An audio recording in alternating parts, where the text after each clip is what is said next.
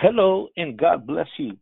This is Pastor Jeremy, and what a delight to be with you on this now Monday. Listen now, Monday, November the 2nd of 2020.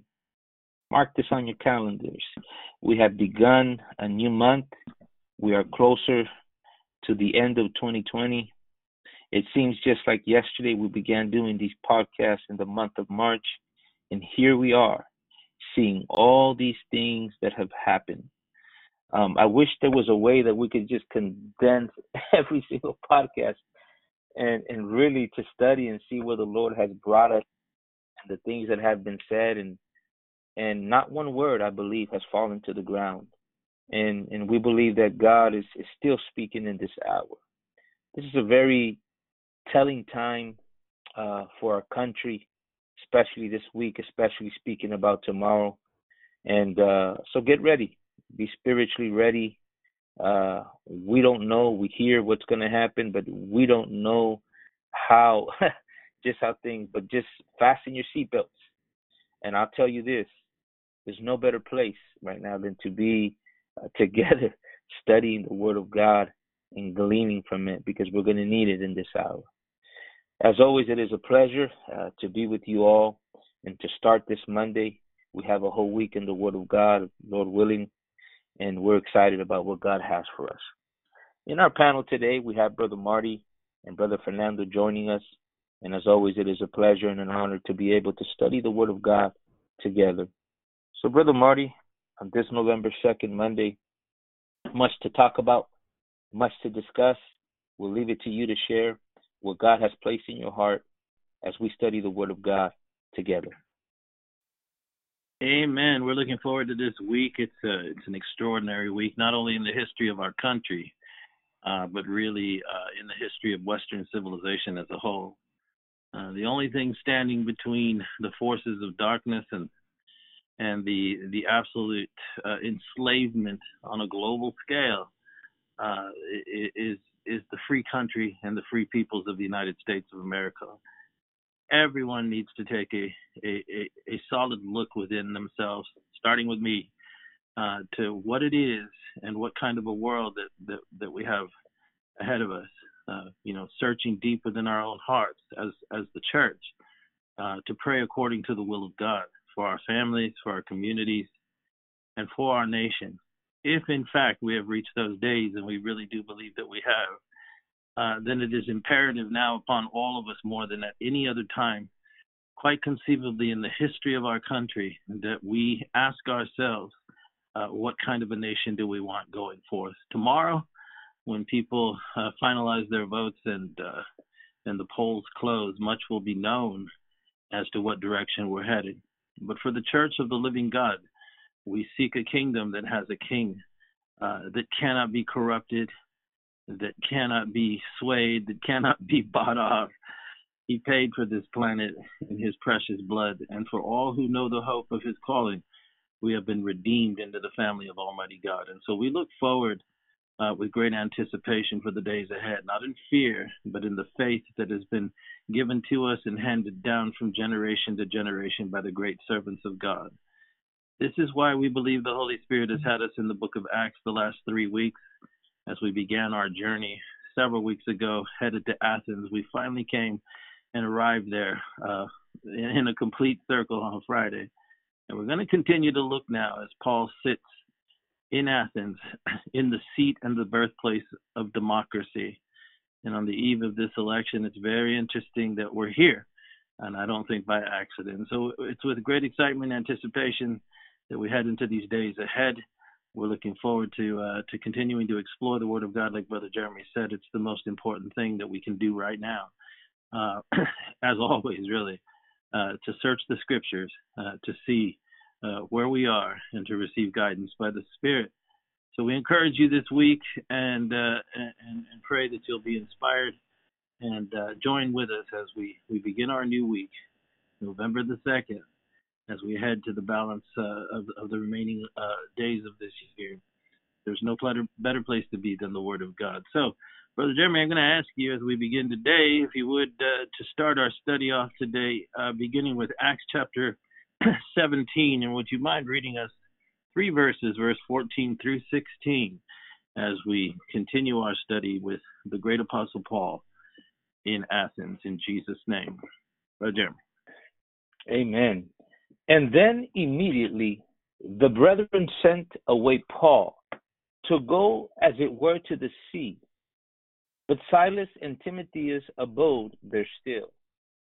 And they that conducted Paul brought him into unto Athens, and receiving a commandment unto Silas and Timotheus for to come to him with all speed, they departed. Now while Paul waited for them at Athens, his spirit was stirred in him when he saw the city wholly given to idolatry. Amen. It says, while Paul waited for them at Athens, his spirit was stirred in him when he saw the city wholly given to idolatry. Incredible statement. You know, as we've been discussing, and brothers, please jump in today. Your your contributions always uh, make the podcast so much better as we've been discussing these things. But you know, I, I was reflecting this morning.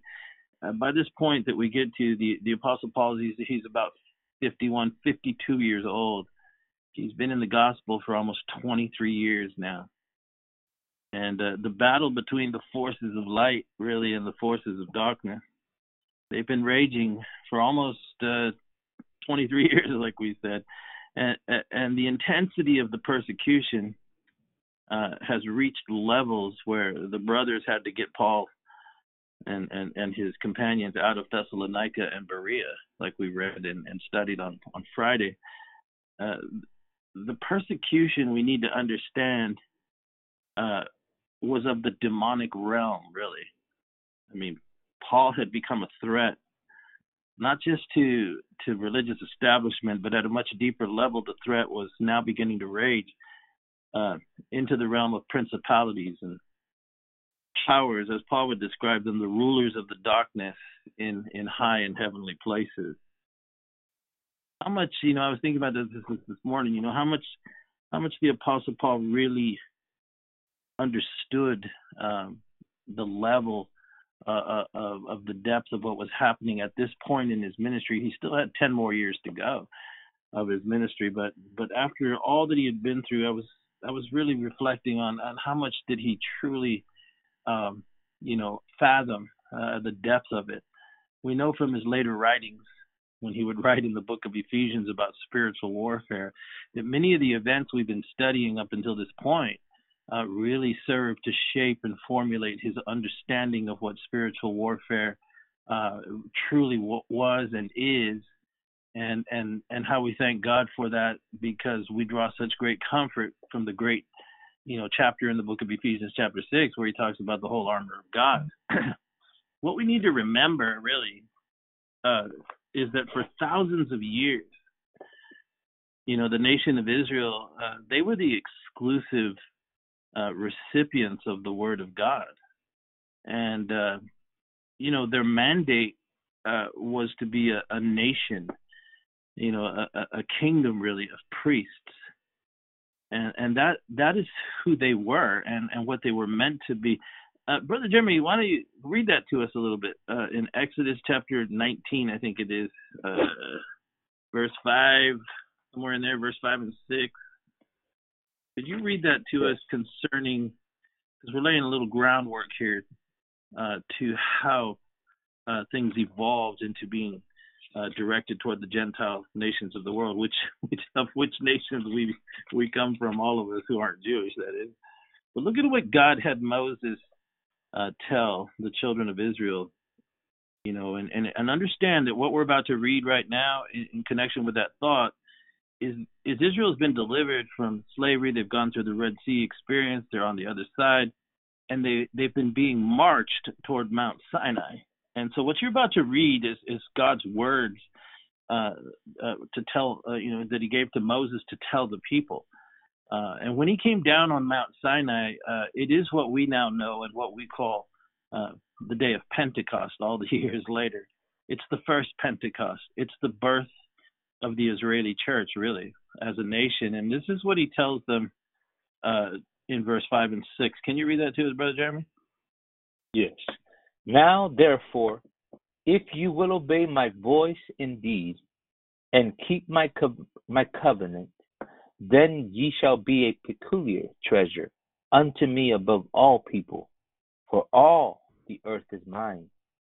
And ye shall be unto me a kingdom of priests and holy nation.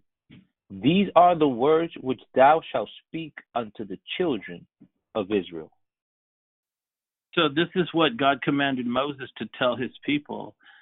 You know, in verse 4, he says, uh, You've seen what I did to the Egyptians and how I bore you on eagle's wings, and I brought you unto myself. He begins to reveal himself to the collective nation.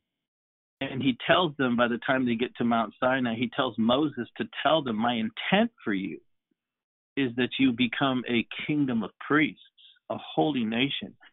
They were to be the disseminators and the evangelists of the whole world.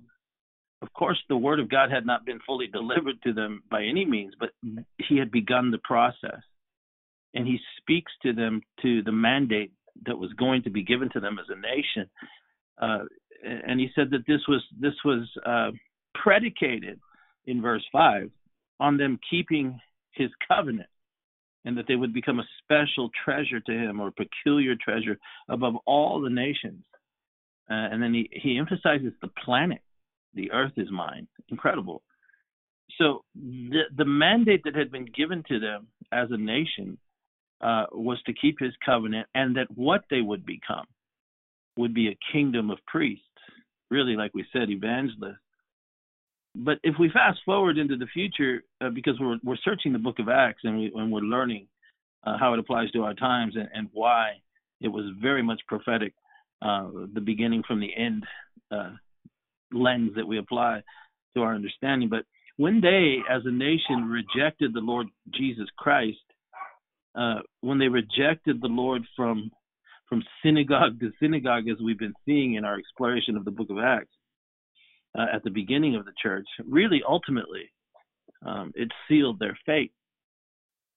See, the Lord Jesus had told them that their failure to accept what God was revealing to them. And think about this, because it was some 2,000 years from the time of Father Abraham until the Lord came into the earth and revealed himself to the nation, that they were being uh, trained, taught, the word of God was being poured out, the Torah had been established, the prophets had risen up, they'd gone through uh, a captivity in Babylon.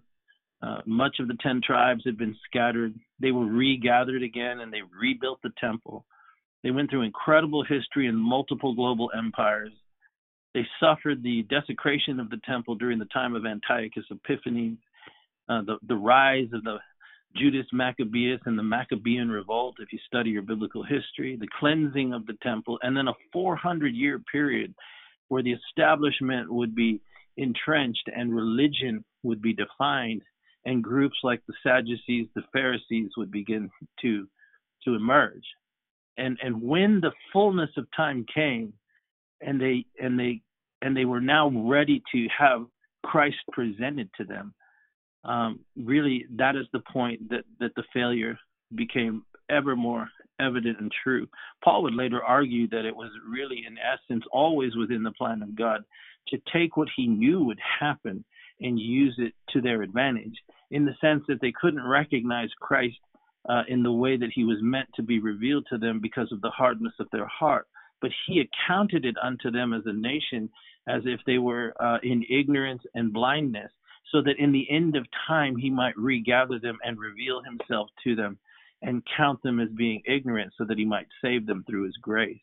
And Paul goes on to say that their unfortunate decisions and choices, in essence, uh, became the launching pad for our benefit, that is, the nations of the world when Simeon took up Jesus in his arms and proclaimed that he would be the light unto the Gentiles. These were the fulfillment of the words of the prophet Isaiah, as we've looked at uh, in, in previous days. This is a prophetic time. But when they rejected the Lord, he had warned them and told them that their failure would result in the nation losing the original ministry that had been proclaimed to them through Moses at Mount Sinai on the original day of Pentecost. Let's read that, Brother Jeremy, in Matthew 21. I, I think it's 21. Matthew 21. Let's take a look over there. Yeah, that's, that's where it is. Matthew 21. Could you read to us verse 42 and 43? Listen to what the, the Lord tells them.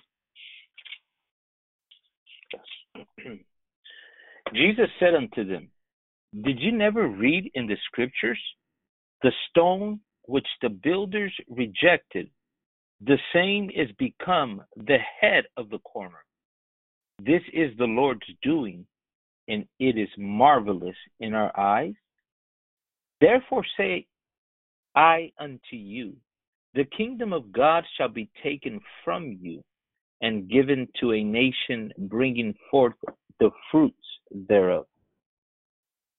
Well, yeah, and keep reading. Read all the way to verse 46, please. And whosoever shall fall on this stone shall be broken, but on whomsoever it shall fall, it will grind him to powder. And when the chief priests and Pharisees had heard his parables, they perceived that he spoke of them. But when they sought to lay hands on him, they feared the multitude because they took him for a prophet. Incredible. So there he reveals to them in verse 43 that the kingdom of God was going to be taken from them, given to a nation bringing forth the fruits thereof. He was literally talking about the church, his own church. Their mandate, their mandate, their ministry was going to be snatched away from them and given to a new expression of God in the earth, made up of both Jew and Gentile, but primarily, uh, initially, um, after the rejection of the Jews throughout the, the, the civilized world. That's why he sent his apostles into the synagogues. That's why Paul went to the synagogues and tried to bring the gospel to those who weren't in Jerusalem, who didn't witness the public ministry of Christ. They had heard about him, but but they still needed to have the opportunity presented to them just as Jerusalem and and Judea and Samaria and, and, and, and all of, of Israel had heard during the three and a half ministry of Christ. So when he rose from the dead and ascended into heaven and sent the Holy Spirit to them, it empowered, as we looked at, the early church and the apostles in particular, culminating with the apostle Paul, really, uh, in spreading the gospel amongst the established synagogues that had had gone throughout the uh, you know the, the, Hellenized world, you know the, the Greek world, the Roman world. Uh, but when they rejected it, the words of Jesus were being fulfilled. You know, this new nation was being born, and this is what the Apostle Peter drew upon uh, in his prophetic understanding of these words of Jesus when he wrote about the very same thing uh, in First Peter. Can you look at that, brother Jeremy? First Peter, chapter two yes. and listen to what the what the apostle Peter says in First Peter chapter two, verse nine and ten. But ye are a chosen generation, a royal priesthood, a holy nation, a peculiar people, that ye should show forth the praises of him who hath called you out of darkness into his marvelous light, which in time past were not a people, but are now the people of God, which had not obtained mercy, but now have obtained mercy. So you see, Peter understood what Christ had told him. He was there, what we just read in the book of Matthew. But he's also really quoting what God had told Moses, and, and he's applying it to the church he, he, calls them a, a chosen generation, a royal priesthood. That's what God had originally intended for Israel exclusively, that you would be a kingdom of priests unto me. And, and he calls the, the new church a chosen generation, a royal priesthood, a holy nation, a peculiar people. That's what God had told Moses to tell them. You would be a peculiar treasure unto me. So what was beginning to evolve and what was being proclaimed was being understood by these very prophetic scriptures and the declarations of God through his servant Moses. And that is what began to happen. That's and and the further along we went in the history of the book of Acts, we saw that that God was moving in Paul's life in many ways like he did in Moses' life. Because Paul was the great apostle uh, he was the point man, if you will. He was he was the Moses to the Gentiles when you think about it. You know, uh, the Gentiles, if you think about, let's just think about this: the Gentiles were like Israel of old. You know, the Gentile nations of the world had been in slavery; they were property of the devil himself. All of us were sold under sin by our father Adam, right? But God reached in and took a peculiar people for himself, the nation of Israel. But when they rejected him, uh, God raised up a Moses to the nations. That Moses was was the Apostle Paul. And why we are exploring this little foundation this morning is because the Apostle Paul had to come to that understanding. He he, he would in, in chapter 18 of the book of Acts, where he would finally shake the dust, you know, off his cloak, as it says there, and he would tell them, from this point on, your blood is on your own hands, you know, your own head. I'm going to the Gentile. Read that scripture, brother, in, in, in Acts chapter 18. That's what he told them. In Acts 18, uh, verse, uh, let's see, verse 5 and 6. And when Silas and Timotheus were come from Macedonia, Paul was pressed in the spirit and testified to the Jews that Jesus was Christ. And when they opposed themselves and blasphemed, he shook his raiment and said unto them, Your blood be upon your own heads. I am clean. From henceforth I will go unto the Gentiles. That that's the breaking point. That's when he became uh, really, in my opinion, that is, and I think the the scripture bears it out, where he makes an a, an an absolute declaration and says, from this point on, I'm exclusively going to focus my attention and and the and the and the vastness of my ministry on the Gentiles. It, it's it's when he became that Moses. In my, I like to call him that. That's how that's how the Holy Spirit ministered to me this morning. You know, he became a Moses to the nation. You know, uh, they were sold under sin. Uh, the nations of the world belonged to the devil, much like Israel, you know, uh, was in slavery uh, in Egypt, and God reached in and sent Moses, and then led them and revealed His word to them by Moses. They became that peculiar nation. But if you think about it, that left the rest of the nations of the world without the word of God, and so the entire planet was in slavery except for the children of God. And so it's as if everything gets flipped around in the book of Acts, and slowly but surely they're losing uh, the grasp on their ministry as a nation, like Jesus told them they would, and that He would take it from them. Those are those are those are extraordinary words. I'm hesitating here because I don't want to you know, be too over dramatic here, but but in many ways, as we stand on the eve of of this election, America was unique as a nation. America, in it, in her inception, in her best years, you know, sent missionaries all over the world with the gospel. England was that way before us.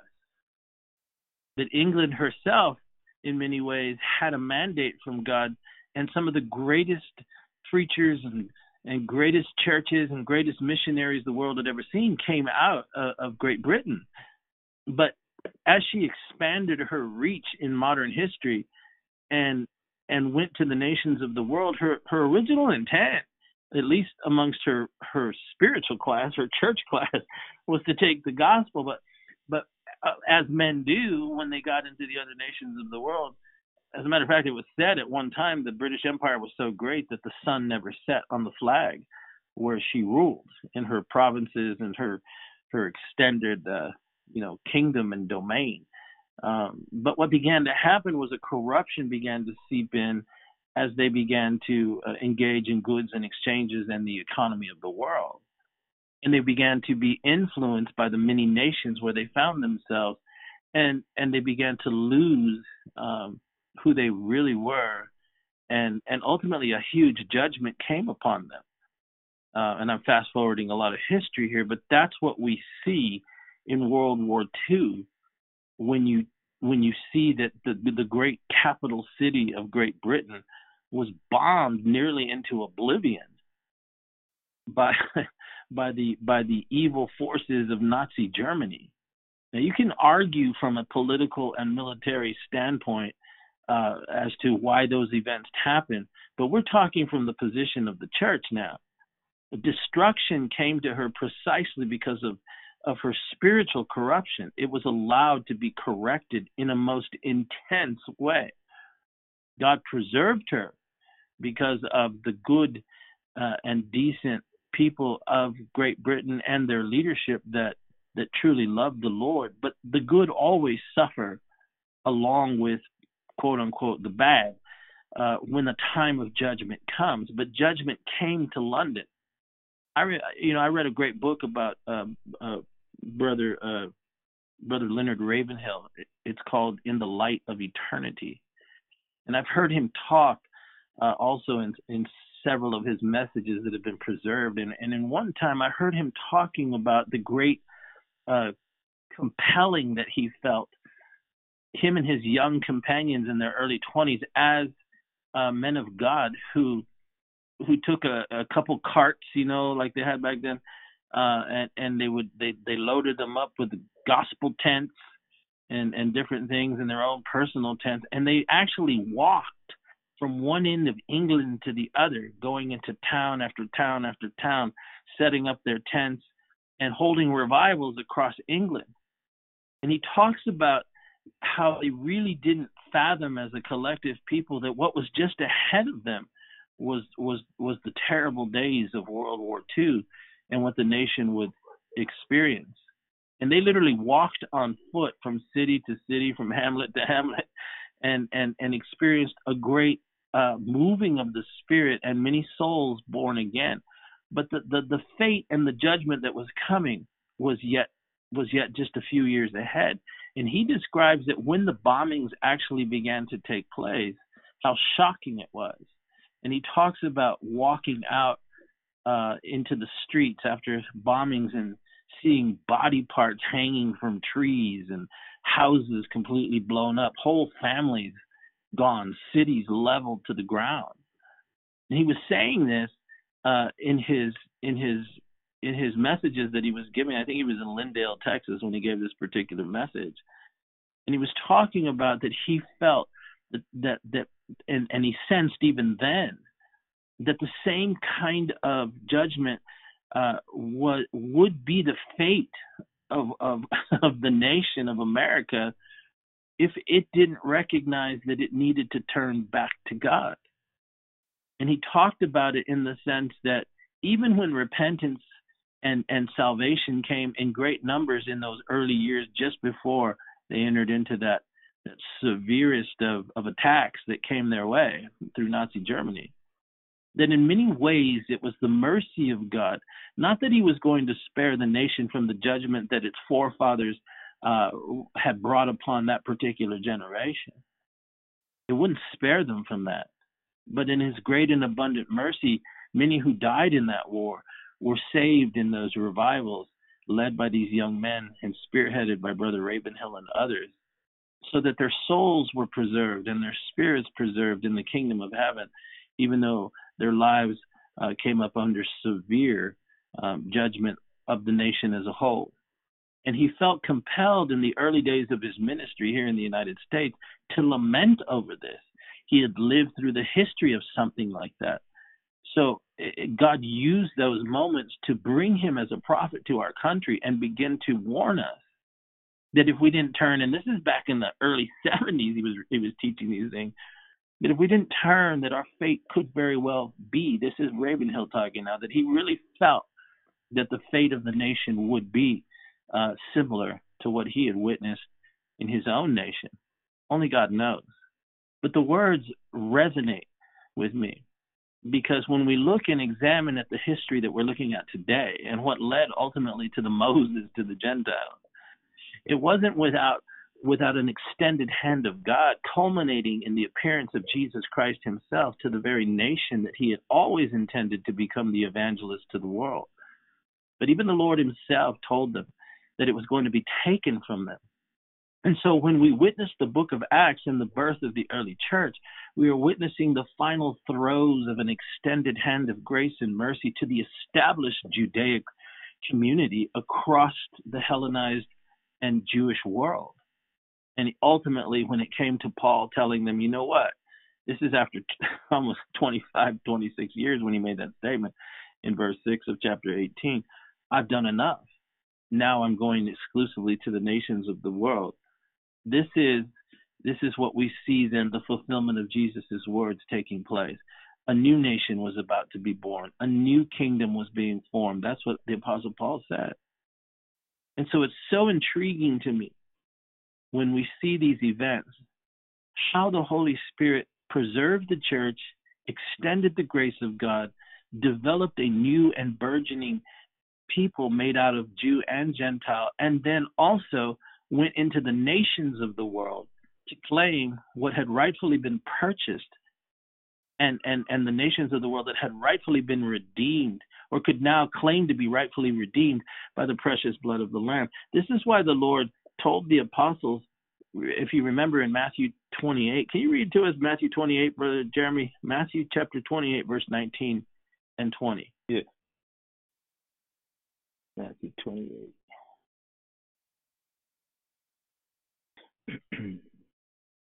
and you said what verses 19 and 20? Yes, that's what the Lord says, the last things that He said to them. Yes. Go ye therefore and teach all nations, baptizing them in the same, excuse me, in the name of the Father and of the Son and of the Holy Ghost, teaching them to observe all things whatsoever I have commanded you. And lo, I am with you always, even unto the end of the world. Amen. Amen. So what we see the Lord commanding his apostles, even before the apostle Paul uh, himself became the apostle to the Gentiles, is a legal declaration of the Lord to go into the nations now. Because for thousands of years, at least 2,000 years, there had only been one nation, and the rest of the world lay in darkness. That's what that's what Peter said. That's what Brother Jeremy read when he talked about the Lord calling us out of darkness into his marvelous light so that we could become that peculiar treasure. We are now that chosen generation. We are that royal priesthood. A new mandate and a new ministry was given to the nation. And we know that the ultimate historical um, gavel that would fall down upon uh, the nation that once was occurred in AD 70. It came, and the gospel then went to the nations of the world. Well, what I'm talking to you about when I laid out the thesis of England is that when England experienced that, and and and what came out of World War II was a new uh, nation would take the lead of global supremacy, and that would become the United States of America. And from that point, we saw the greatest uh, outpouring and, and expansion of Christian missionaries across the world that emanated from this country. But over time, and since that time, the nation that was meant to be uh, a light. Now, what makes it unique again, and we emphasize this again, is that the United States is not like Italy or China or Spain in the sense that you go to Italy, there's Italians, you go to China, you go there's Chinese, you go to Spain, you'll find the Spanish and, and all subsequently throughout all the world. But what you see in the United States is is a nation made up of every tribe, every tongue, every nation. And so in many senses, a Christian or Judeo Christian America influencing the eth- ethnic population is the fullest expression of the flow of spiritual history, in that, in many ways, it represents all the nations of the world having culminated at the end of time and having had the gospel given to them. And, and their mandate, which started out good in that they were meant to be, and we were meant to be a nation uh, you know, sending forth the gospel to the rest of the world has imploded upon itself. And much like Israel 2,000 years ago, it has rejected its mandate. It has turned its back on the things that God had commissioned it to do. And it is why we find ourselves on the eve of the most important election in our nation's history now, being confronted with what is ultimately an inevitable thing that is coming. And yet, even in the midst of this, we find an instructive revelation given to us, if you can see it, represented by Paul and, and, and all that he represents once he comes to Athens. Why are you saying that? Because it's no uh, accident to me that the flow of our studies has brought us to this point. You see, Athens was the very birthplace of democracy. it is what it is from Athens that flowed the very framework that our constitutional forefathers used in many senses uh, to, to form the basis of a constitutional republic founded upon the principles of God. But from a, de- a democratic uh, uh, philosoph- philosophical point of view, it all started here. And it seems to, in many ways, by the Spirit, we're being told it's also ending here. Because in many ways, what we see when the Apostle Paul comes to this Athens, he comes and finds a territory which is the birthplace of democracy absolutely and totally and completely given to idolatry with a with a synagogue community of those who had the word of God absolutely completely ineffective and to which he will turn his attention uh, and go to to argue with them and say what have you been doing how did Athens get like this? And that is what we're saying, that we believe the Spirit is saying, is that the ultimate indictment, the ultimate um, you know, 95 theses nailed to the wall of the church of our time is asking us the same thing. How did the United States get like this? When you had the truth, you had the gospel, you had every tool, both ancient and modern and technologically developed and scientifically developed, at your disposal to change a culture. But here you are hanging over the precipice of a cliff, and you have no idea how you got here What's wrong with you? That's what Paul would would ultimately do. You guys are awful quiet. I think, it's, I, I think it's interesting, brother Marty. Um, it, it it was necessary for Paul what you read, what we read in, in chapter 18, for him to separate now and preach now to the Gentiles. Mm-hmm. Because in those times, Christianity was linked as a sect of Judaism, right? You know, it was just mm-hmm. it, it, was mixed in with all of it, but it wasn't persecution arose when when that little sect of Judaism, Christian, what we call Christianity, began to preach the exclusivity of Jesus Christ.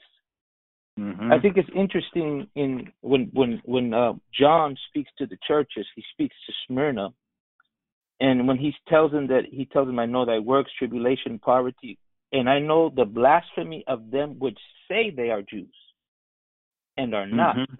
but are the synagogue yeah. of Satan. And I began to think America was founded on biblical principles.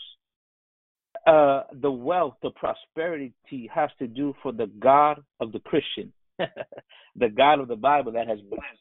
But through the yeah. years, Christianity has now been mixed up with so many things, right? with yeah. uh it's it's it's it's watered down Christianity. And we see like like just like in the church in Smyrna where persecution came, what the persecution is going to bring out and brought out is the exclusivity of Jesus Christ. And it is and, and that's where I see America today and where we're heading. Is that all of this is going to bring about and it's going to separate mm-hmm. the Christians, you know, as we're all mixed up to the ones who say Jesus as ex- preach Jesus Christ exclusive, ex, exclusively. Exclusively. So yeah, so I, I see a connection there, brothers. I don't know if you guys see it too. I don't know if I said it right, but you know, with with the apostle, it was necessary for him because it was just a mm-hmm. part of of Judaism as a sect. But now the persecution came when they this little sect began to rebel and say G and preach Jesus exclusively. Yeah. No, that's an important that's point. Very important point. What you said there, um, as they as it as it began to flush itself out in the early history of the church, uh, it was Yes. it was a separation that had to take place, right? And what are we actually saying? Because the parallels are striking if you apply them to our times, because it's very similar. You know, it, it, it's it's the removing of a true body of believers from an establishment that holds to its right to exercise authority and power over the over the gospel. And what they've done to it is is, is dilute it, distort it, and seek to control it. But it's reached its its highest apex of of uh, of control and establishment, and it's and it's here in the seat of the of the last bastion of any hope of true Christianity on the shores of this nation. It's it's it's it's Western culture at its height, and that is what we see in the parallel of Athens, that the Holy Spirit brings Paul to Athens by himself. And for the first time in his public ministry, he is isolated away from any ministry partners or anything that he's known. And he comes and, and he had to experience it like that. Because what I think that we're witnessing by the Spirit now is that he's telling us as you come to the end of the expression of democracy in the end of time, you're going to find a similar situation. You're going to feel isolated, you're going to feel alone.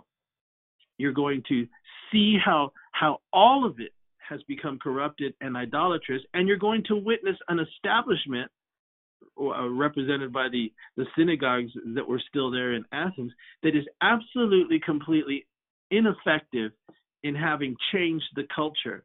As a matter of fact, their word is, is completely irrelevant. Paul would be ushered to the highest pinnacle of philosophical debate simply by making himself available in the marketplace, where he was able to remove himself as an isolated apostle to the nations, away from the influence of Judaism and away from uh, trying to sway them to get their act together. He leads by example and he takes it to the streets. You know, brother Jeremy, you mentioned the the parable of of the of the wedding feast uh, on, on Friday, right? The banquet and those that were invited and going into the highways and the byways. Well, it's interesting because that scripture we read in Matthew 21, where Jesus says, The mandate and ministry that had been entrusted to you is going to be taken away from you and given to a nation bringing forth fruit. It then goes into Matthew 22 and begins to talk about that very parable you shared. It's connected to end time events and the coming of the Lord and the marriage supper of the Lamb. I know this is complicated, but but it's it requires spiritual discernment to see this. This is the flow of the Spirit, and this is where we have come. And that's why it's so intriguing to us that we're now in Athens, because the personal dynamic of these events, you know, they're so fascinating and instructional. And and and, and zoning in before we get into the rest of this week when we're going to examine how God used him in, a, in in what we would conclude because really when you go into the story and you see that Paul goes to dispute with those that claim to be the believers and that have faith in the one true God in the synagogue there in Athens. Really, what we are witnessing is is God uh, using him and and and shaping him and molding him uh, as an example, and, and and also taking him outside the four corners of the wall uh, of the walls of the church house, so to speak, and leading by example but also going into the highways and the byways, right? In many ways. Any thoughts? You know, there's one more thing, brother Marty, and uh, uh, when the Bible speaks about the blasphemy of the Jews, it speaks about them speaking against Jesus. That's really what it is: railings and slander, and and reproach reproachful speech, and and it's almost like he's telling them, "You're Jews, but only in respect to birth, origin, and religion. mm-hmm. You know what I'm saying? But in, in respect to, to, to, the gospel that God has sent us. And that's what Paul is sent to remind them. That's what he is. You're right, brother. He, he's a type of Moses. to re, to to remind the people of God of what they were called to do, not just to keep this thing to themselves, but to be the um, what did you call it? The uh, purveyor, no, is it purveyors? The instruments of taking this gospel, as we read today, right? Uh, we read, I think, from uh, was it from Exodus, right? Yes. Uh-huh. Yes. What what we read that they were to be and, and really take the gospel, evangelize the world. Yes. You know, and and that's what God would would have to use a, a Paul. See, these Jews, you know, they were Jews only in, really in, in just orange in respect to birth, origin, religion, but not in terms of fulfilling all of the mandate that God had given them to preach this gospel. Yeah, that's absolutely excellent. That's exactly right. And see, this is the fascinating thing I want to look at today. Because though we're talking in big terms, big pictures, big mandates, big ministries, all that, it always comes down to the individual, to the collective community uh, that understands its purpose in any given uh, generation.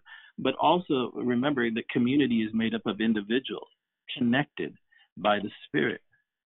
And so it's fascinating to me when we look at the Apostle Paul and where he comes to, because as the Moses to the Gentiles, as, as we're calling him, um, he had to endure this incident. It's been 23 years since he's been saved.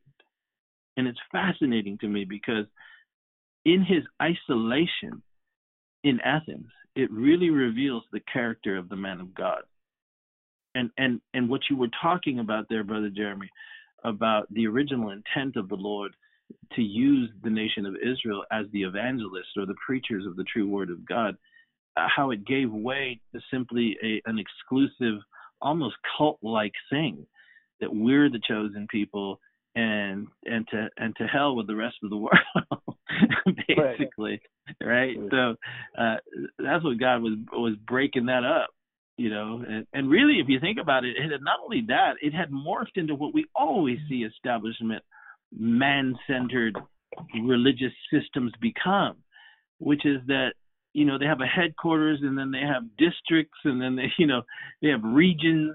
But the elite amongst them and the ruling class in every given the ruling religious class across the landscape uh, uh, uh, of the territories there they were all privileged and and and they were the ones who had the money. They were the ones who were soaking widows of their last mite, and I mean, it, it became what it became, and and something had to change. But what's what's fascinating to me is that we draw tremendous insight if we'll if we'll just take the next ten minutes uh, before we close today in this this part one of Paul finding in Athens.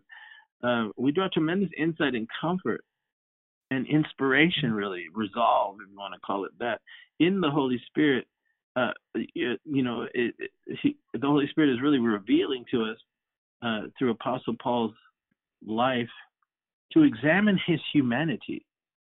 Because sometimes, and rightfully so, of course, we elevate these men to such, you know, gargantuan spiritual status that we can't even relate to them on a much more human level. But remember, God takes ordinary people and turns them into extraordinary vessels so that it's God who gets the glory but he works within the confines of the human soul. He works within the confines of, of will and emotion and real honest feelings here we're talking about as individuals. And it's enlightening to me when we take the time to examine the development of, of men of their times, how they got that way, and, and choices and decisions and conclusions they had to come to. The choice is always ours. The influences are are multidimensional. There, there, there's the spiritual influences and the instruction of the Holy Spirit, and there's also consequently the ongoing, ever-present spiritual warfare, which the Apostle Paul, through all these experiences, would develop his doctrine of putting on the whole armor of God. Now, so look at what we see in verse 15. Can you read verse 15 again to us, brother? Yeah, 15. And they that conducted Paul brought him unto Athens, and receiving a commandment unto Silas and Timotheus for to come to him with all speed, they departed. Yeah, notice that phrase. Uh, you know, they, they they take him by a boat, and then in verse 15, uh, he's he it's you can sense the emotion of it. You know, he he says he he sends them back with a commandment. Says tell tell Silas and Timothy to get here as soon as possible. You know, one minute he's he's in Berea uh, with his ministry team, and then immediately he's in danger. I mean, read verse 14 to us again, would you please? Verse 14.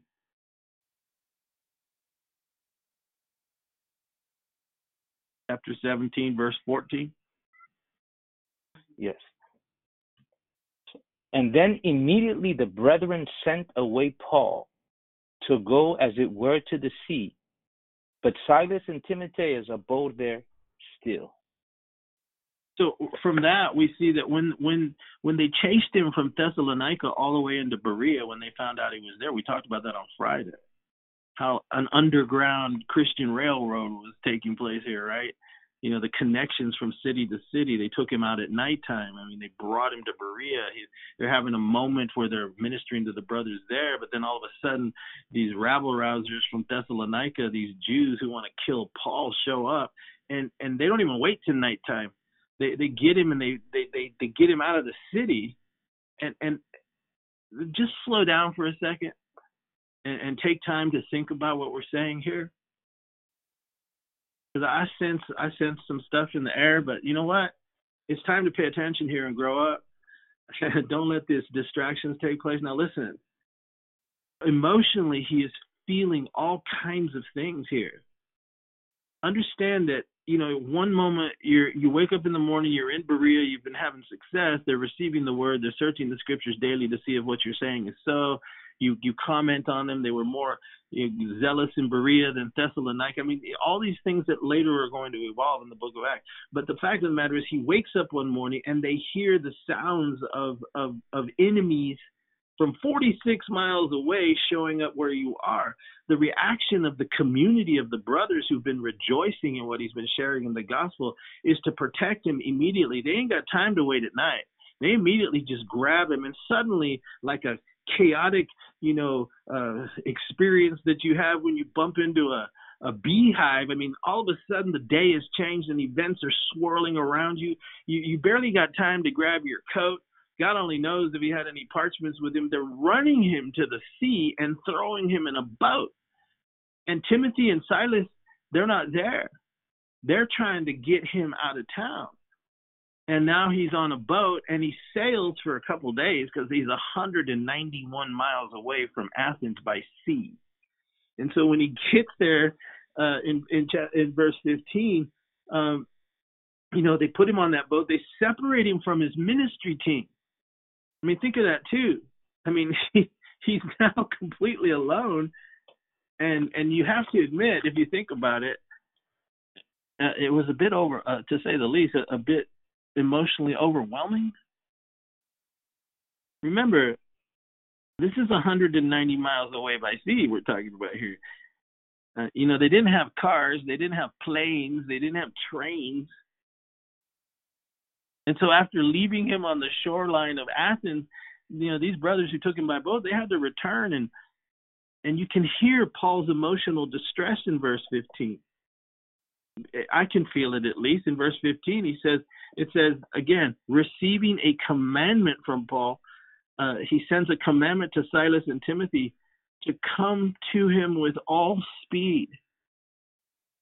I can sense this, brother. This, this. Uh, again, we're looking at at something occurring here that's at a very deep emotional level. There's almost an anxiousness about it I'm in Athens by myself. And and how I got here was because they grabbed me and, tried to preserve my life. Timothy and Silas are back there in Berea. Only God only knows what's going on in his mind. But what he does say is please when you get there tell him to don't waste any time and come here. When you read the rest of chapter 17, they never did show up. He was there for many, many days matter of fact, they won't show up for several weeks, maybe months, and not until they come to meet him in in Corinth. And so understanding that what we have here is the great apostle for the first time in 23 years of public ministry. He's absolutely isolated and alone. And and I can feel his emotional distress. Tell Timothy and Silas to get here as soon as possible, right? But then we go to verse 16. Can you read verse 16, brother Jeremy? Now, while Paul waited for them at Athens, his spirit was stirred in him when he saw the city wholly given to idolatry. Amen. So those words jump out to me in verse 16. Uh, while Paul waited, while he was waiting. And we want to dig in here. Again, understand this from a prophetic point of view for our time. Don't lose sight of what we're talking about. Because here is the quality of the man of God. It, it's about to be revealed to us.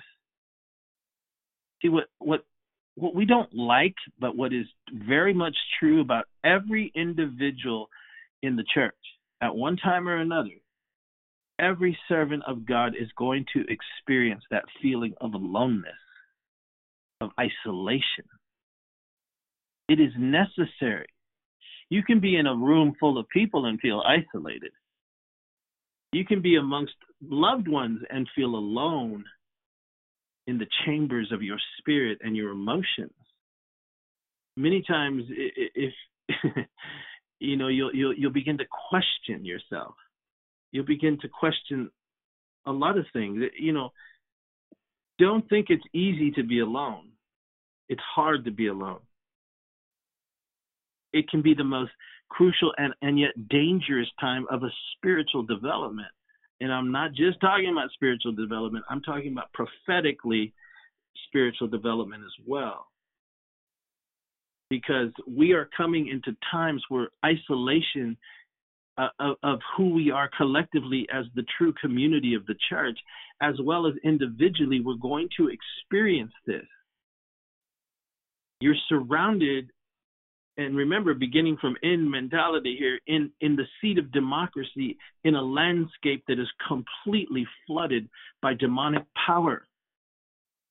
Now, Athens wasn't a fly by night a colony of Rome, this Rome took from it and added to its own uh, its own global expression of what a what a nation should be and what a what a power should be. It borrowed much from Greece. That's why it allowed it to flourish.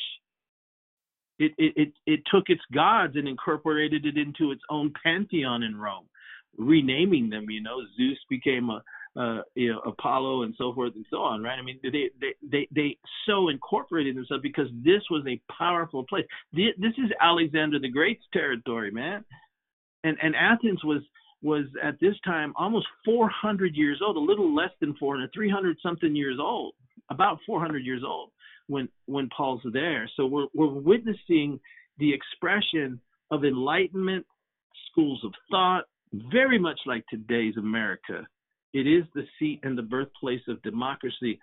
Aristotle, Socrates, Plato, the great philosophies that they you know push down our children in today's universities here in America, they were born there.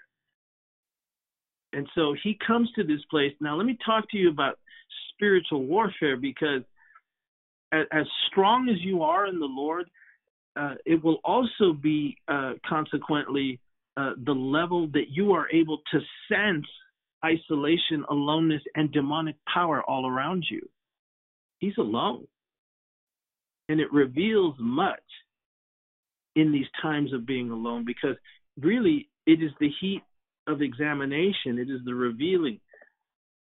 But it's also what it personally reveals to us individually. What do you like? What do you go through? What are you sensing in our times? Now, verse 16, what Brother Jeremy read, is while he waited. Right? Don't. That is how I was thinking about this morning. I was thinking about this. I said, look, we cannot discount these, you know, discount these extraordinary moments. God just made me this way. Maybe I got too much of time and I think too much, but I started thinking the, in those words while he waited. I, I start thinking about like when he took a shower. I know they didn't have showers, but I mean when they bathed or whatever, right? Well, I know how the enemy is, and and and what went through Paul's thoughts when, let's say, he was bathing, you know, and and and, and he would feel the scars on his back, uh, scars he had got when he had been whipped in Philippi. If you remember, we went through that in chapter 16 when he cast that spirit of divination out of that that demonically possessed woman. Um, the result of that is that he would be whipped and beaten, thrown into jail. Those scars were were still fresh. What went through his mind alone in Athens and, where he'd come to, and now he's bathing, and you can feel him on your back, man. Or what about when he would he would feel the top of his head and the bumps and the bruises that that remained there from remember when we read about him and Barnabas when they preached and they tried to offer sacrifice to them in Lystra and Derbe and then they ended up stoning Paul and leaving him for dead? Those bumps and bruises when you get hit like that with rocks they stay there. I mean what was he? He's alone in Athens and every time he touched the top of his head he'd feel those those bumps on his head I think. You know what about the pain in his ankles from from the stocks on his feet in that Macedonian jail we were just talking about, or the scars on his wrist from the shackles that had held him and Silas to the dungeon wall. You have to understand the enemy was there. There's no Barnabas to, to encourage him. There's no bright-eyed Timothy to hang on every word or, or, or, or a prophet Silas to comfort you or a Luke they're all back in Berea and, and he's alone. And I know how the enemy is. He he's there, like we talked about when you're in isolation, you have two competing forces that come against you. One is the Holy Spirit, not against you, but speaking to you and working and shaping you in these moments. And the other is the enemy who bombards your mind with thoughts and I was just wondering when I was thinking about these that little description I gave of you, and many others could be given. Maybe he thought as the enemy began to sow in his mind, did I really have a vision of Jesus Christ? Did did he really appear to me on that road? How, I mean, he's alone. And and and he's not like, you know, this successful minister at this point. Everywhere he goes, he's being chased for his life. And now he's alone in some strange place, and it is the full expression of wickedness and idolatry in the known world at the time. The devil would make him begin to question. That's how the devil is. Are you really called? Are you really successful? Look at you. Don't think it didn't happen, man. If you've ever known spiritual warfare, you know the enemy always hits below the belt, man. he always does. He don't play fair. He plays dirty. Right. His thoughts must, you know, his thoughts must have raced, man. I think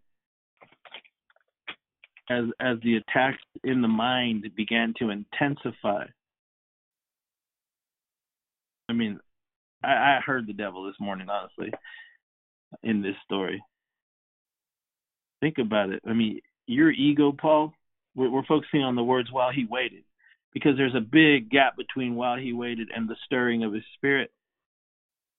But that is that crucial moment of of furtherance, of depth, and equipping of the spirit in those moments. You know, brother Marty, um, I always liken the apostles Paul's life to that of Christ um, and, for obvious reasons. He, he was yes. the greatest example of Christianity, I think, uh, in Scripture for each and one of us. Um, and just like Jesus' ministry started ablaze and his fame spread, um, mm, as it was good. coming to an end, as it was coming to an end, everybody began to leave him. Uh, to the point where he answered one of his disciples and said, says, man, the things you're saying, they're, they're hard sayings. And he says, will you leave me also? Right? And, and mm-hmm. Peter said, where can I go for only you have words of eternal life?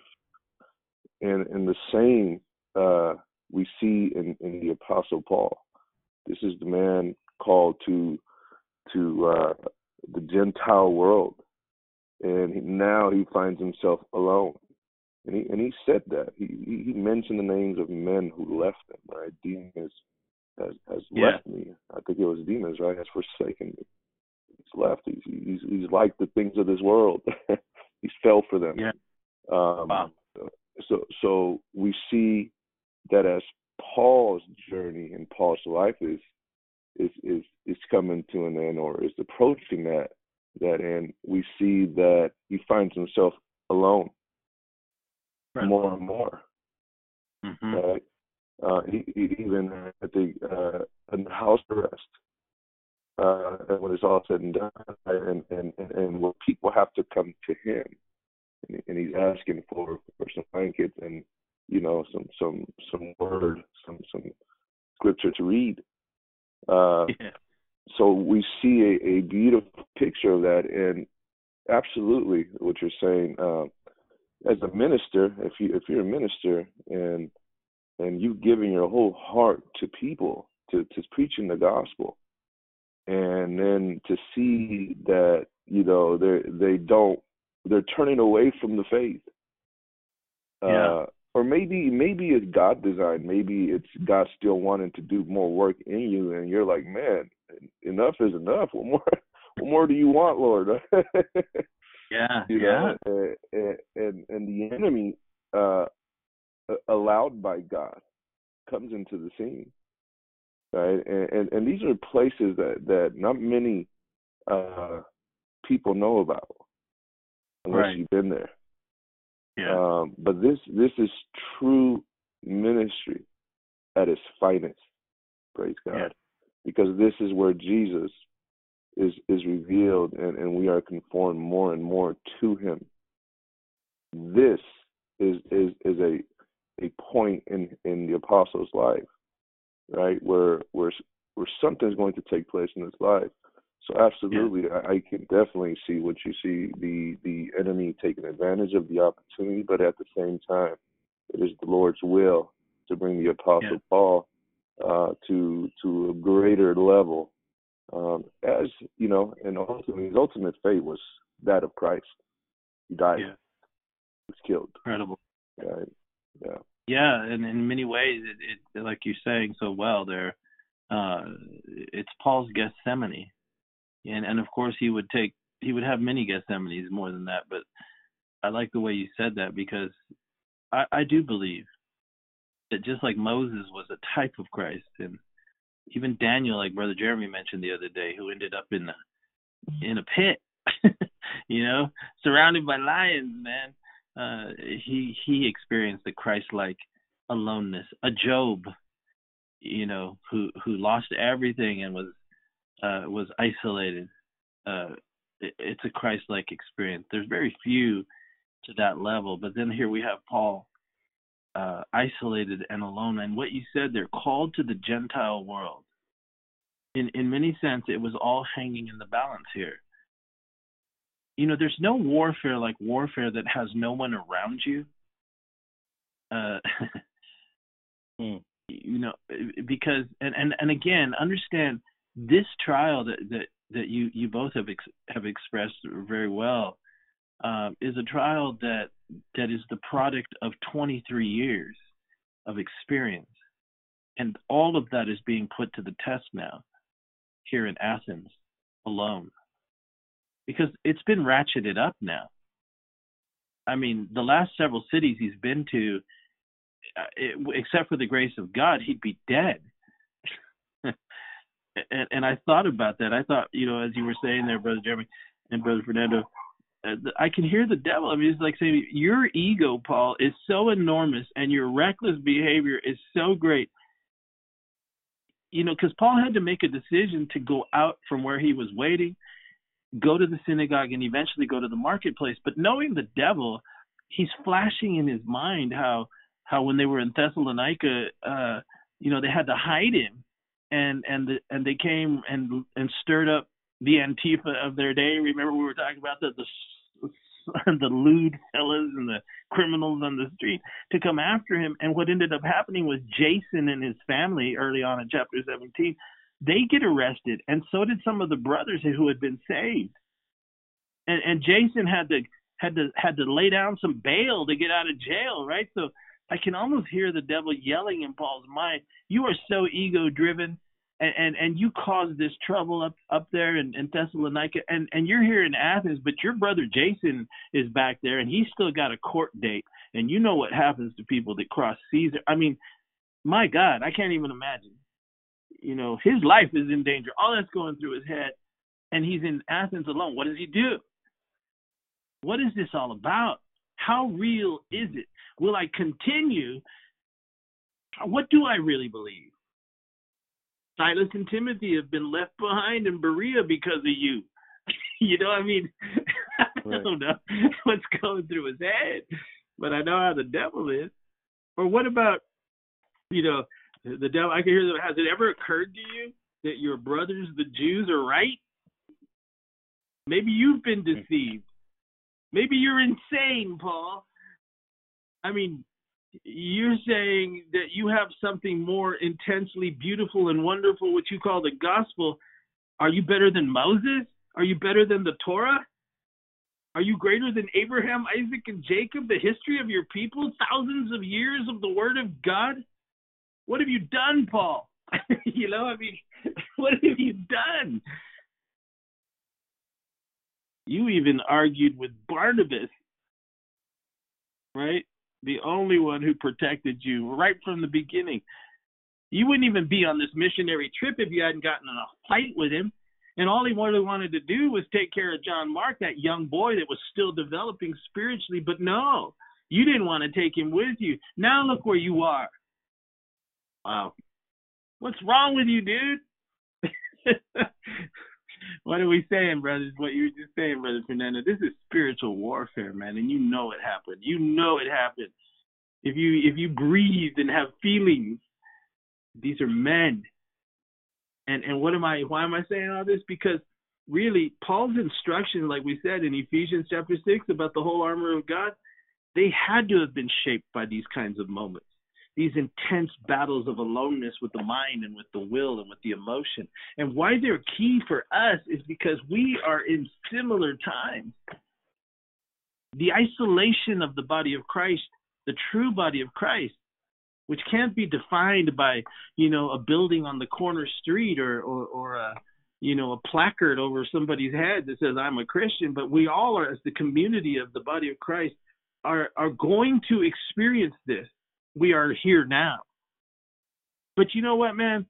I thank God for Jesus because Paul's heart, really the, the depth of his spirit, uh, that is, you know, that is the part where the Lord dwells, it was the anchor.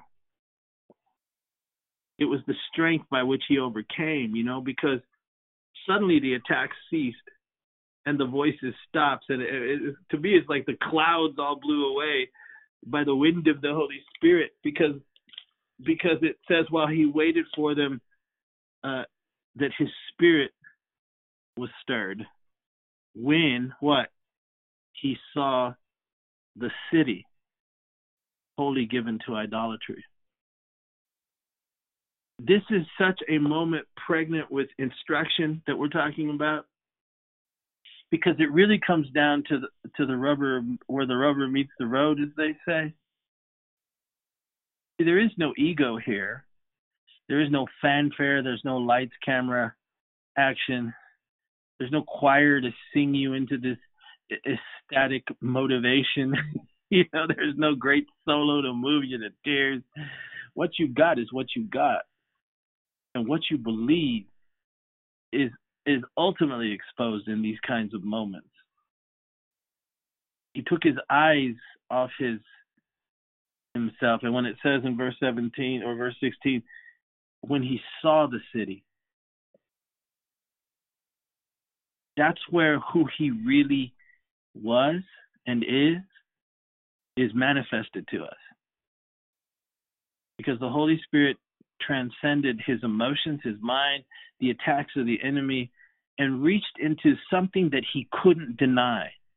Because what we see here in that his spirit would be stirred at seeing idolatry is a vessel in full flight and in full control of the Holy Spirit. It had to be revealed to himself alone. I'm not saying it well, but I hope you're feeling it. Until we individually get to that kind of a moment, where it where we don't have the trappings of a of a devotional calendar or or we can throw on a song that moves us every time we hear it and we ain't got no brothers around and nobody to encourage us are we going to be like King David who encouraged himself in the Lord? Can we be like the apostle Paul because we're going to need it brothers and sisters trust what we are saying he was stirred when he saw the city. That blesses me so much, man, because it is it is the linchpin. It is whatever descriptive adjective you want to use. It's the foundational solid anchor of the soul. It is the convincing moment in a Christian life that transcends all the trappings of experience in religion and and it becomes the solid reality that propels you forth for the rest of your life until you meet Jesus. Nothing can shake it. And it has to be attained alone with your dependence solely and exclusively upon the reality that I know. That's why he would write those things, right? I know in whom I have believed. Hallelujah. and I'm fully persuaded. The devil might throw all this stuff at me. My mind might be racing, but but but man, when it all comes down to it and I strip all that away, I know in whom I have believed. And I'm fully persuaded that he's able to keep that which I've committed to him against that day. See, Paul got up because who he really was uh, was that that that that that part of him that that had been born again. I mean, we we don't I mean, when I think about it, brothers, this is a man, and we've gone through 17 chapters of the book of Acts. This is a man who was raised in the schools of Gamaliel, a Pharisee of Pharisees, circumcised the eighth day, of the tribe of Benjamin, concerning the law, uh, the righteousness of the law, absolutely blameless. Taken from that position of a fully flourishing religious man, Pharisee of Pharisees, deconstructing him and breaking him down on the road to Damascus. And then 23 years of experience. And and then all of it culminating in the aloneness. It is a key moment in the history of the church, and it's beautiful to behold. Oh, that I had a, a thousand dictionaries and the ability to use them to describe what I sense is the most beautiful thing of all and something that that I still strive to get to, which might shock some of you. I can't speak for my brothers, but for my own personal self, I'm striving to get here. To, to the full assurance that whether I've got, uh, you know, my ministry team around me, my wife, my children, it doesn't matter. If I'm alone, will I go out into the marketplace? have I become so 100% absolutely convinced of the veracity and truth of, uh, uh, of, of the gospel that I preach that it propels me forward in such a way because when Paul left this building wherever he was and and then and then went to the synagogue in the next verse and disputes with them and then ultimately into the marketplace in many senses these key moments allowed him to take what every vestige, if there was any, I see it from the perspective of my own experience. If there's anything that's hooking him yet to time and space, that's keeping him tethered to a, a, a natural experience, then that was severed right here. And he and he begins to soar and become that great apostle, that great Moses to the Gentiles, wielding the only truth that can save a lost and dying world, and he would go forward and preach the gospel of Jesus Christ. You know what, brothers? In many ways, America is the Athens of our time. It is the seat of democracy. Paul was stirred. He went to the synagogue. Can you read that, Brother Jeremy, in verse 17? What did he do? Therefore disputed he in the synagogue with the Jews and with the devout persons in the market daily with them that met with him. He disputed. What have we been doing? what have what were they doing? That's kind of what the Holy Spirit has come to all of us in the church. You look at America, and and and, and I've been seeing these massive crowds that have been gathering as as the president's working himself to death, you know, in these last few days. And and I weep for our people. I weep for our, ourselves, man. Because it's it's almost as if it suddenly dawned on everybody. You're standing on the brink of losing everything. Everything. And and there there is a sense sweeping across the nation amongst many, many people, millions. It's as if they've woken up and said, Oh my God, I mean, we really are hanging by a thread. The the, the sword of Damocles, as they say, is swinging over us, the, the, like they used to do in the cartoons. You know, where someone's hanging by a rope and and and and uh, the roadrunner comes and holds up a candle to the rope, and Coyote's freaking out, man, because the rope's burning and he's about to fall over the cliff. That's kind of what's happening. And I, I I feel emotionally for us as a nation but I also sense what Paul did. He went and said to the Jews, he disputed with them. And I think the Holy Spirit's disputing with us. This is what the Holy Spirit, Spirit is saying to us in our time, to the leadership of the ministry in this house, in this hour. What have you been doing? The whole nation is wholly given to idolatry. He sent Paul to the marketplace. He sent him to the highways and the byways, like Brother Jeremy was talking about a couple of podcasts ago. And I believe this is our call today, all of us. We all have influences in one way or another. That's what what um, you uh, you and me, brothers, have been trying to do. That's what we've been trying to encourage our listeners to do. We're we're we're, we're encouraging you. We're you have influence. Well, look, I don't have a podcast, brother Marty. Well, neither did we. we started one. You know, what's your point? Well, do something, right? If it's a kind word to your neighbor next door that you've lived next to for 20 years and don't even know their name, uh, which is famous in California, by the way. You can live next door to somebody, and the only time you get to know them is when the earthquakes come and everybody goes out in the street, and then they go back into their house and no one talks to each other till the next earthquake. Oh man, let it, let it let us not be like that. It's time. It's time to go to the highways and the byways. And whether your influence is large or small, it matters not. What matters is that you take the time to be a witness and to understand just how important and vital it is that we share what we share, that we be the light that we're meant to be, especially now more than ever, whatever the results are tomorrow, tomorrow night, and in the ensuing days, the most dangerous time that we're about to live in, in this 2020, is when the polls close tomorrow and in the weeks that are just ahead of us as we head to the inauguration day. One way or another, this thing's about to come apart. And there's going to be many people scared and disoriented and looking for answers. And they're not going to find it in the establishment church. They're not going to find it, in, you know, in in a in a in a psychiatry couch, which will only prescribe drugs that'll put them into an anesthetized state more than they've been up to this point. They're going to be looking for answers. Are you willing to take this moment and allow the Holy Spirit to use you in the marketplace where you're really needed, where I'm really needed, where my brothers are really needed? Jesus is coming. The true condition of the city, of the nation, does it stir you? Does it stir me? Stir us, Lord. we know time is running out. It is.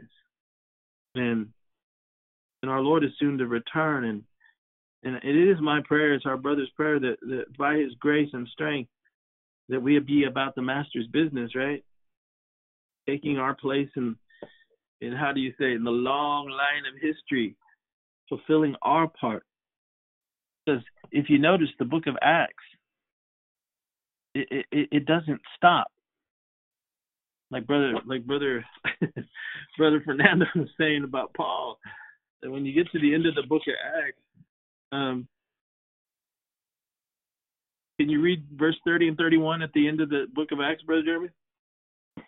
Yes.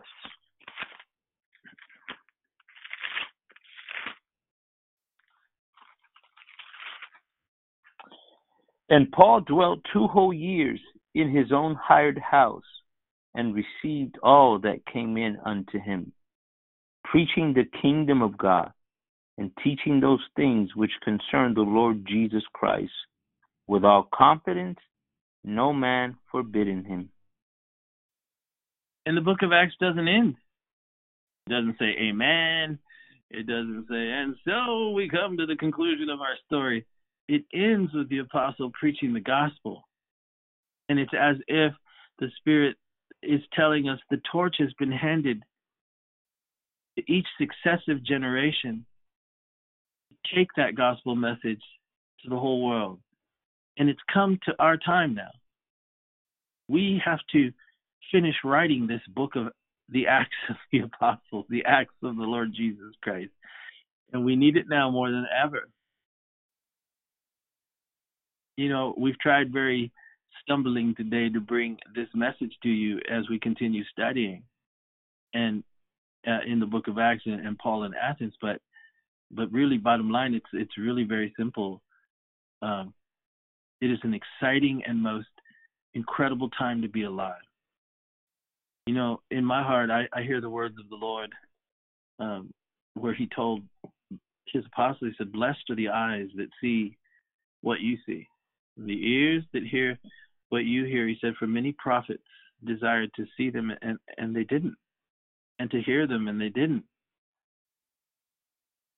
You know, this is the most important time and the most privileged time as the Church of Jesus Christ that we could be alive. Uh, we are witnessing what the the prophets for thousands of years predicted would happen. And it is the most exciting time, not a time to be afraid, Jesus told us that if he if he would have wanted us to be afraid, he would have told us, "You better be afraid." He didn't say that. He said, "When you see these things, all these things we've been talking about for months now, begin to come to pass." He says, "You look up, because your redemption is drawing nigh." I believe we've reached those days. Yes, there's turbulent times ahead of us, but as the church of God, let us take inspiration from this great apostle and and let and let us you know let us let us reach to the better angels of ourselves so to speak that depth where the holy spirit dwells within us. That in spite of everything that we might conceivably just have ahead of us we've settled it. It's done. It's over. There's, put a bow on it man. You can't you can't take away what i know deep down inside to be the absolute 100% truth Jesus is Lord, He's my Savior, and He's coming soon. Praise the Lord. Tomorrow we'll pick it up as He meets probably uh, the most intellectually brilliant men of His time, and uh, and where that leads Him to, if the Lord allows. Uh, we will continue to explore as he goes into his message to a world given to idolatry. He would witness the fruit of his ministry. Two particular people are mentioned, and if the Lord allows us, we'll talk about Dionysius and Damaris and why it is such a beautiful thing and what it represents for our time as well today. I pray you've been blessed. If you haven't done so and feel inclined to do by the Spirit, go out and vote tomorrow. Uh, do what the Lord tells you to do. Pray for this nation. And uh, stay awake. Be safe out there. We love you with all our heart. And we thank you and pray that our Lord would return soon. Brother Jeremy, Brother Fernando, anything else to say today? again, it's a uh, critical time in our nation, um, the most critical. Yeah. Um, we do know we do know where the Bible says what the Bible says we're we're headed as a world, as uh, this planet. Um, you know, but uh, I, I do believe that uh, we need to pray and, like you said, whatever the Holy Spirit tells you, do, and above all, be in prayer, um, Yeah. because the things the things are about to take place. They're going to catch a lot of people by surprise. Um, I do believe that the Holy Spirit is going to speak directly, in a way, Yeah. in a way that that we've never seen him speak before. Um, you know, it, it got. I'll share this before we end. Um, the way he was speaking to me uh, was so clear last night. Uh, it was almost a dread that came over me. You know, in, in my own personal life concerning uh, the direction. You know that that and, and things that that are to come and how to prepare myself that he spoke so clearly i felt a sense of dread. I don't know how else to say it. Um but uh that's how clearly he's speaking. And to disobey to disobey is going to be is going to be a willing disobedience. You know that it's going to be at our own peril but he is definitely speaking to us very clearly and we must obey because he's going to lead us in the right path. You know, brother, uh, you really make me think about where this journey with us all began. You know, back uh, when the virus first came to the shores of America, we started our podcast. I think it was March the 19th, and we've literally uh, done one every single day. Uh, we did for the first several days, actually, even through the weekends. But but we kept it up five days a week, uh, all through the spring, all through the summer, and now here we are in the fall, and we've come to this very point. Uh, I feel that too, man. I mean, uh, and I concur with what you're sharing. Uh, it is of utmost importance, and what the Lord has been telling us. We've laid our case before the people. We'll continue to go as long as the Lord allows us to. But above all, like Brother Fernando said, obey the voice of the Spirit.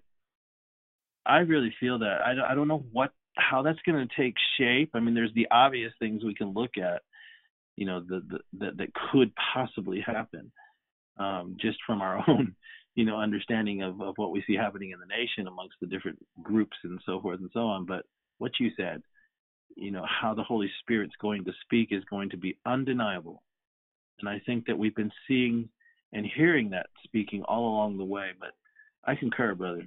Whatever the Lord tells you to do, you better do it. God help us have the strength uh, to recognize His voice. Praise God, Brother Jeremy. Amen. Amen. You know, one of the few things that the Lord also spoke to me, and I'll just share one verse. It was just one verse. It's found in Second Timothy chapter three, in verse one. It's just that verse that He reminded me.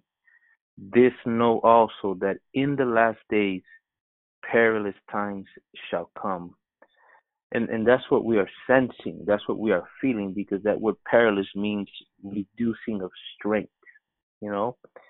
Speaks about the difficulties to navigate in such a time like this right? And i believe that's what that's what we are sensing in this hour. So we pray that you've been blessed. You know be in prayer. That's the best thing that we can do. Be in prayer and and praying for our nation and and stay awake and alert in such a time like this we pray you join us tomorrow. May God bless you. May God keep you. And as always, keep looking up.